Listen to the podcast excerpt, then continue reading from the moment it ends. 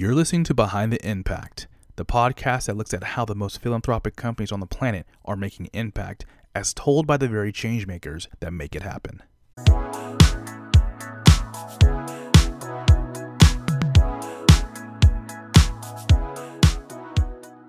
Welcome to episode number four of the Behind the Impact podcast. I'm your host, Jeremy Brown. In this episode, Christina Louis Dyer, head of social impact at Lob, joins me to talk about how she built Lob's philanthropic arm, lob.org, from scratch.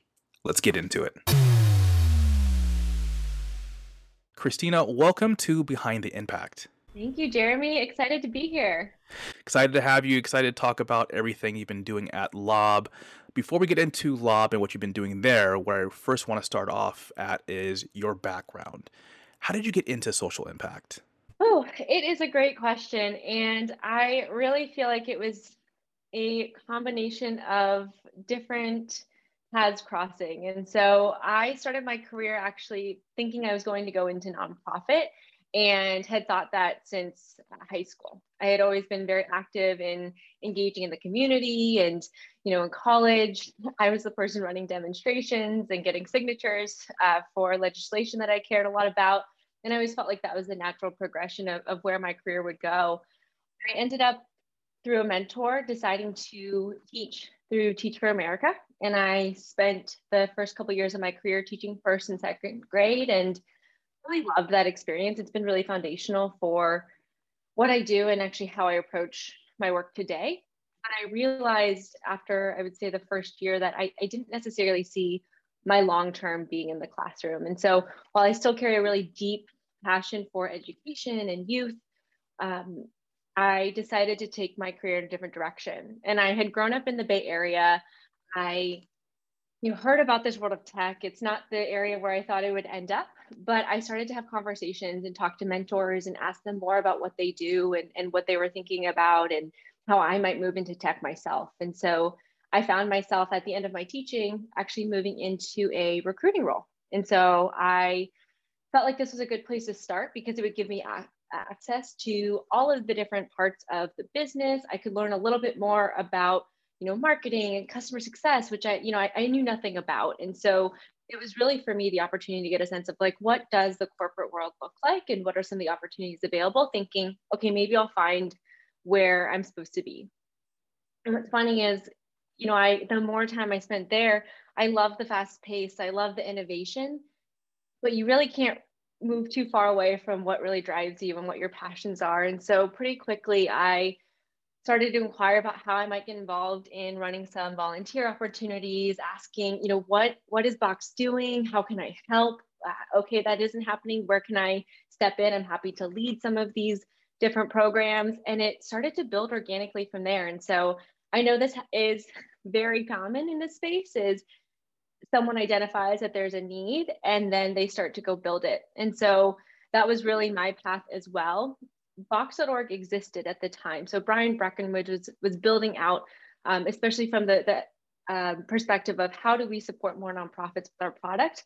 And so I really got to fill in the how do we engage our employees and what does that look like in terms of building meaningful programs for them. And so I did that on the side of my recruiting role for about two years. And so, you know, I was, I will call out, I was at a place in life where I could spend the extra hours uh, each day to really put the time and effort towards it because I was working two jobs essentially trying to build this out.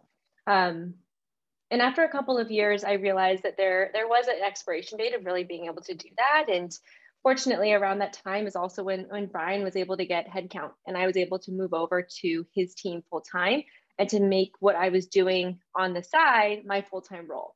And so from there, it went from you know thinking about employee engagement to um, thinking about how we go even deeper in terms of more skilled volunteering, uh, better supporting our nonprofits through employee time. So we built something called the, the coaching course. We could support organizations that were leveraging Box, but making sure that they actually had uh, someone to help kind of coach them through uh, a proper implementation so they could really leverage um, Box for, for their organization. And so my role continued to grow. I always joke that it was more of like a chief of staff of social impact role uh, because as you as you know there are so many different ways that social impact programs can start to grow. And just given the environment and wanting to make sure that we're also responding to what employees care about and what is top of mind for the, you know, greater society, it, it's really something that is constantly evolving and changing. And, and that's the fun of it.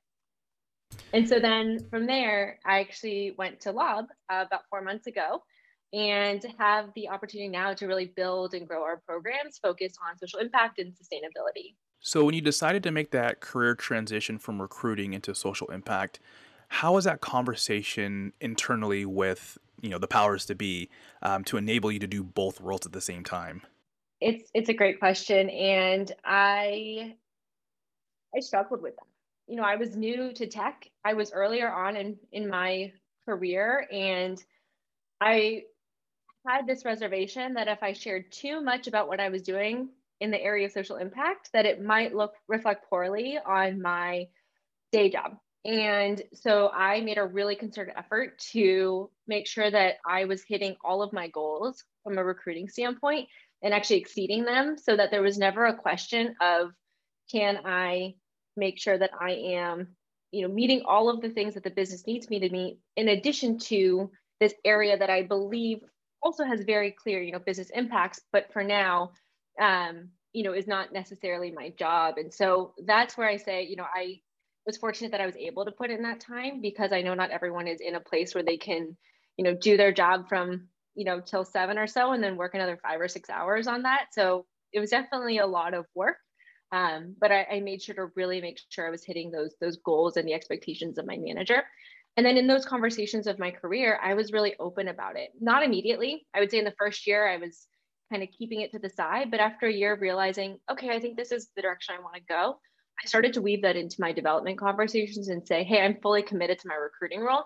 At the same time, I know that where I want to go is towards this, this social impact role. Transparency is very underrated. Mm-hmm. Mm-hmm. And everyone was really supportive. I think that's the thing is I sat there wondering, okay, is my boss going to be okay with this?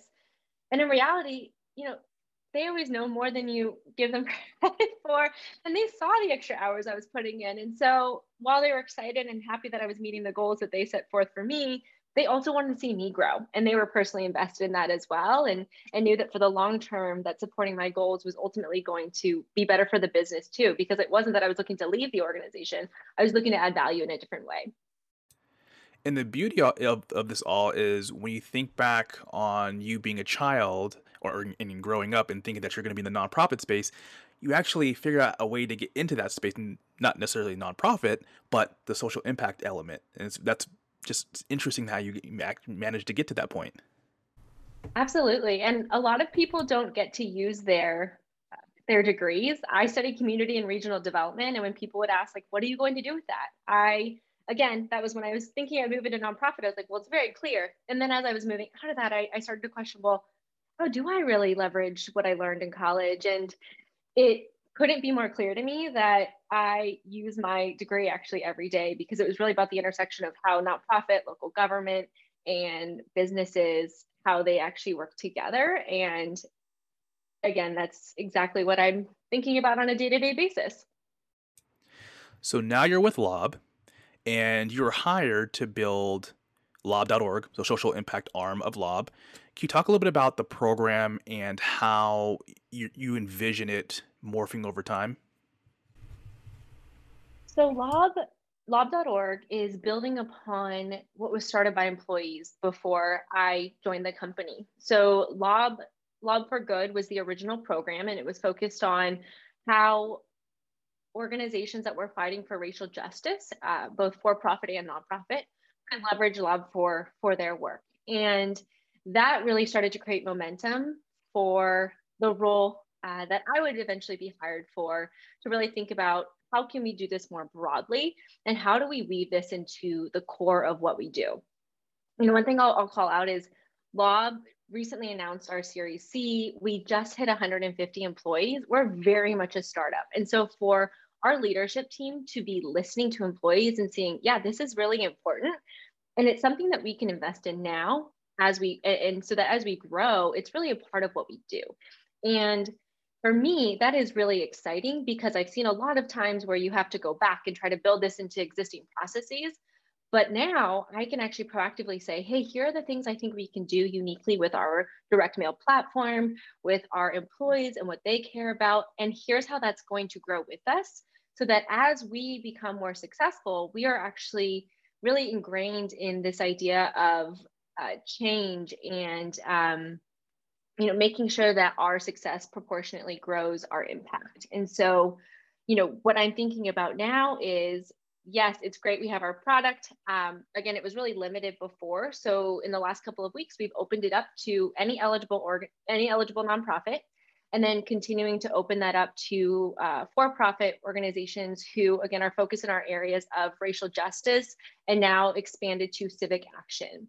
Um, and the reason we decided that was a, another focus area for us is we saw after the most recent uh, major election year that mail is often used for uh, voter registration and engagement. It's used for uh, individuals and constituents being able to communicate with their elected officials. It's really a channel for change and communication that I think we overlook a lot of times. And I think with like text messaging and email, everyone automatically goes to okay, well, who uses mail anymore? But it, it's really powerful. And so, what I want to make sure we're doing is thinking about what are the organizations that we can continue to support and go deeper with in partnership that are leveraging mail for, for change. And so, that's really kind of the focus of, of lob.org.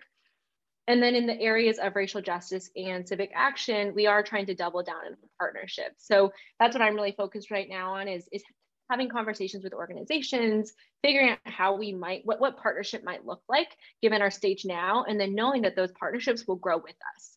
Um, and then the third piece is sustainability. So you can't look at, you know, you can't look at direct mail without kind of questioning like, what are the environmental impacts of this?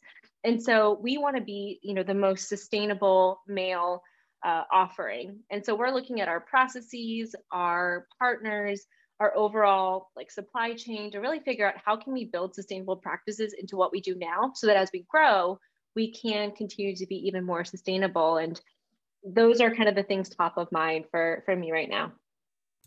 And how are employees involved in lob.org if at all um, in terms of you know participating in the community and things like that?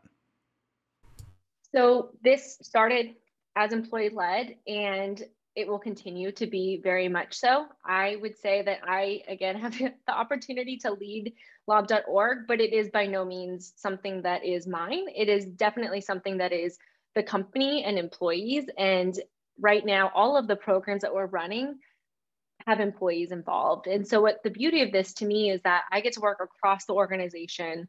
I have weekly meetings with employees who are, are passionate about approaching this from different angles. And, and what I've seen in the past is that, you know, at Box, we had our, our committee leads and they would lead the volunteering in each of their regions. What I'm excited about here is we have folks who are very much interested in driving some of those employee engagement opportunities. We also have folks who are excited about thinking about what um, product features we need to add. And so we're actually looking at this from very different um, perspectives and employees are jumping in on different projects. And so that's been new for me is figuring out, okay, how do we lead a very diverse set of projects that are all very much employee led? And that will continue to be the core of, of how we operate lob.org is that it's really across the business. It's inclusive of all employees that want to be involved and um, is definitely company driven. So lob.org was officially launched recently. So within the time frame of you joining the company to launching lob.org, what were some of the hurdles that you might have come across as you're trying to, to scale the program? Oh, yes. Let's see. So we launched about a week ago, and that was four months into me joining. And so it's been a really rapid journey, I would say. But overall, overall, our leadership team has been incredibly supportive. And that was really important to me. It was clear to me when I joined the company. One, because they were investing so early on in, in a head of social impact. But two, you know, as I was onboarding, the company does a, a number of immersion conversations. And so they encourage you to meet with as many people as you can. And I met with more than 50 folks in the first a few weeks just to say, hey, what is top of mind for you? What can we be doing? What does social impact mean to you? And, and what have you seen that Lob is uniquely positioned for? And that was really helpful because it not only gave me the perspective of we definitely need to look at more sustainability, we have this opportunity in civic action, but also getting a sense of the culture and how to navigate some of these conversations. And so, you know, I was really fortunate that I didn't hit a lot of the barriers that I think folks uh, tend to assume. Like executive team was fully bought in and very supportive. Um, you know, the resource, some resources had already been put aside, and and there's been you know definitely an open door for me to continue to ask for for what I need. But I'd say that the challenges initially were focus, figuring out you know what are the areas that we are uniquely positioned to address when there are so many things right now that are top of mind and so many areas where I feel like we all want to play a role in where we can. And I think for us, it was really about how do we determine what we're going to go after, like where we really can pool our resources towards, even though again, there are so many areas that I think we'd want to to pursue and, and we'll continue to encourage our employees to be able to do that. So we have our volunteer time off, uh, which includes, you know, participating in, in peaceful demonstrations and really want them to be civically engaged, but we will choose the areas that we are going to be really focused on. When it comes to choosing those areas to focus on, how did you initially determine that in terms of where we should put our efforts and our energy and whatnot? It really started with those stakeholder conversations. So, like I said, the 50 or so conversations I had with employees across the business and hearing from them what was top of mind. And, and a lot of them had been there for much longer than i had. And so hearing some of the pain points hearing some of the areas that they were starting to identify and then really taking a step back and looking across the board like what am i hearing a lot of? And then looking at our business plan um, and kind of our overall business strategy and saying okay what is it that we're trying to achieve as an organization and how might all of this line up in a way that is going to support all of our goals and so that is how we landed on the sustainability piece because one thing I saw is that, you know, especially now, so many of our customers have ESG reports or are starting to talk about their own sustainability goals. And so there's there was a really clear connection to me that we could help them better meet their sustainability goals by actually building that into our core product and and you know what we're trying to accomplish. And so it, it's you know we're mutually um, able to then hit some of those sustainability goals. So that one felt really clear to me. The racial justice focus area is, again, from before my time and really the origin of what Lob for Good uh, came from. And so I wanted to make sure we were continuing to honor that. And, you know, I would say as an organization, it's something that I've seen that employees are incredibly passionate about. And, you know, we recently joined the, the next chapter program with Slack and, and other companies that's really focused on um, changing the stigma around hiring formerly incarcerated individuals. And what's cool about that is it's really changed our policies. So we're really rethinking like what are inclusive hiring policies. Um, and then the third one is specific action. And, and as I mentioned earlier, that came off of talking to employees, looking at our, our kind of business goals, and then doing an analysis over the last year of, you know, where has mail been sent? How is mail being used? And that was a really strong alignment with again the the election year and um, how organizations really really use mail uh, for important communications and, and change. And so when you think back on your time at box and now your current role at lob were there any strategies or just things that you learned while at Box that were just a direct transition over to Lob and creating lob.org? I would say everything I, I learned at Box I have brought over to, to lob.org. And really, it's the, I would say the key ones that come to mind are first, uh, the power of the collective and knowing that this is um, never supposed to be a team again or a department. It's really about how can we as a community within an organization really bring all of our resources uh, together to make an impact and so the idea of how do you uh, work closely with employees who again none of this is their day job but how do you make sure that you're really partnering with them in, in all of the programs so that to me i carried on because it, it's absolutely how we were able to do everything we did at, at box um, you know making sure that we worked closely with marketing on our messaging and had a good sense of you know what our what our customers were asking for from our customer success team and on the business development side you know what partnerships were they building and what was important to them. So really again getting feedback from all parts of the company. The second piece is really making sure that we are leveraging experts in the field and not trying to be the experts of all but they're but really thinking about partnership and so you know we would work with organizations to um, run certain programs or to help elevate our thinking. You know, these organizations that were on the front lines working either with nonprofits or are nonprofits themselves and really building that um, community of thought so that we were up to date and had a good sense of, okay, here, here's, um, you know, here's what the, the community is thinking about and here's the role that we can play. But again, not feeling like we had to always have the answers, but really had the folks to collaborate with. So I'd say employees and, and really collaborating with them and then developing really strong partnerships. And are you a team of one or do you have a team at lob.org? Currently a team of one. I uh, meet with, I would say, about 25 individuals uh, each week who are very much involved in our lob.org programming, but officially a team of one and hoping that that will grow soon.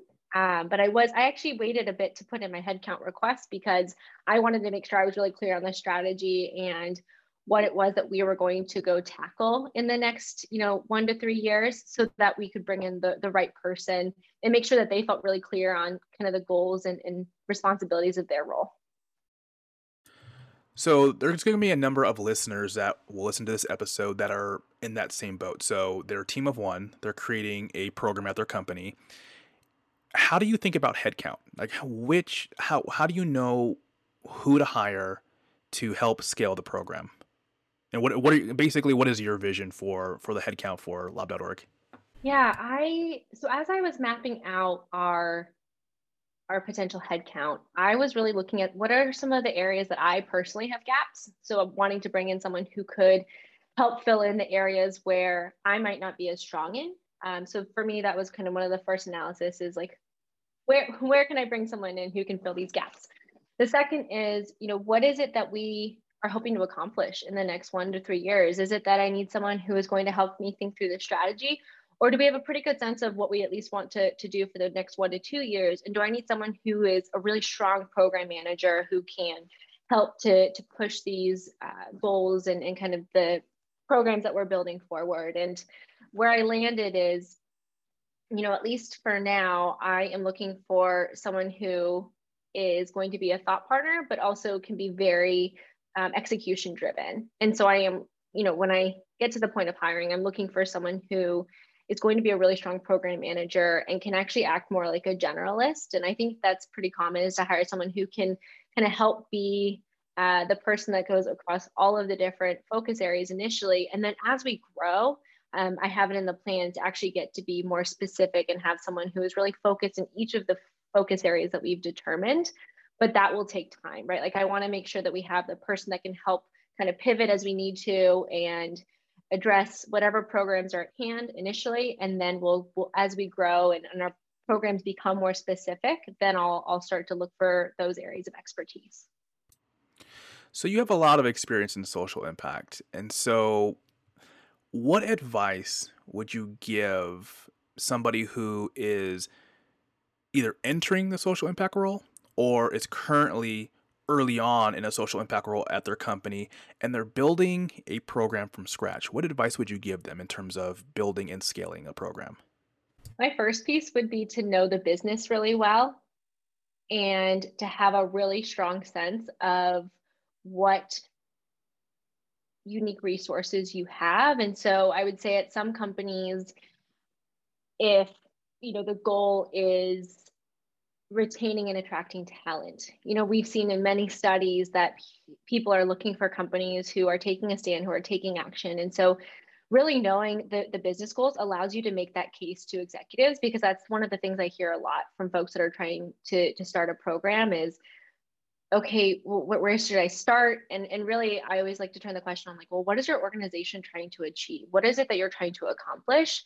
And then how does social impact play into that? Because there are really great studies out there to show how you know companies who have purpose built in are you know more likely to attract and retain great talent. You know you see that they're performing better um, and that investors really care a lot about that as well. And so i'd say if you're already in the role and you're looking to build it like very much align yourself with business goals and priorities. And if you're looking to move into the role um, one i think it's a lot of times easier at an organization that you're already at and so kind of in line with knowing the business looking and seeing if there's an area or a challenge that you can potentially help address uh, through a social impact lens. And so, again, that could be in building a volunteer program so that there's more engagement and community building. Uh, it could be, again, looking at your product and saying, hey, let's run a pilot and see how our product might help certain organizations. And I've seen that the stories that you're able to tell from working with nonprofits are always powerful and oftentimes the ones that are most referenced. And so, like, as you can continue to show the value to the business, I think that helps to justify the creation of a role and more investment in a program. Amazing. Okay, last question for you. So, you've been in the role in social impact for quite some time now. What is the most fulfilling thing about being in the social impact space? For me, the most fulfilling thing in social impact is really the community building. And I mean that both internally and externally. So, internally, I love getting to meet with employees and foster the passions that they have and to really build those relationships because to me, it's so powerful when you can kind of be the convener of folks who have incredible ideas. Again, I will never take credit for those, but if I can help to foster that, that to me is incredibly important. So, internal community is key externally, what I love about the social impact space is we are constantly sharing best practices and we're in this for the, the common good. And I know that sounds really cheesy, but like I have been in the room with folks who would be considered competitors, right? Like in no other setting are you convening around a table. And yet, because of the social impact space, you are able to sit next to each other and work towards a common goal in a way that just doesn't happen in any other department. And so the ways that community shows up and the ways that we're able to work towards you know a, a common goal and a common um, theme is is just so exciting to me. And it's really what fuels me on a day-to-day basis. Amazing. Well christina that's all i have for you thank you so much for chatting with me and taking us inside of lob.org i learned a lot i'm sure the audience will learn a lot too so thank you so much for joining me Thanks, Jeremy. I appreciate you having me on. And, and if anyone is interested in learning more, I'm always happy to uh, have a conversation or, you know, in the, the social impact channel, always happy to, to connect with folks. This episode is brought to you by Social Impact World, the exclusive community for social impact leaders. To learn more, go to www.socialimpactworld.com. I'm Jeremy Brown, and thank you so much for tuning into this episode of Behind the Impact.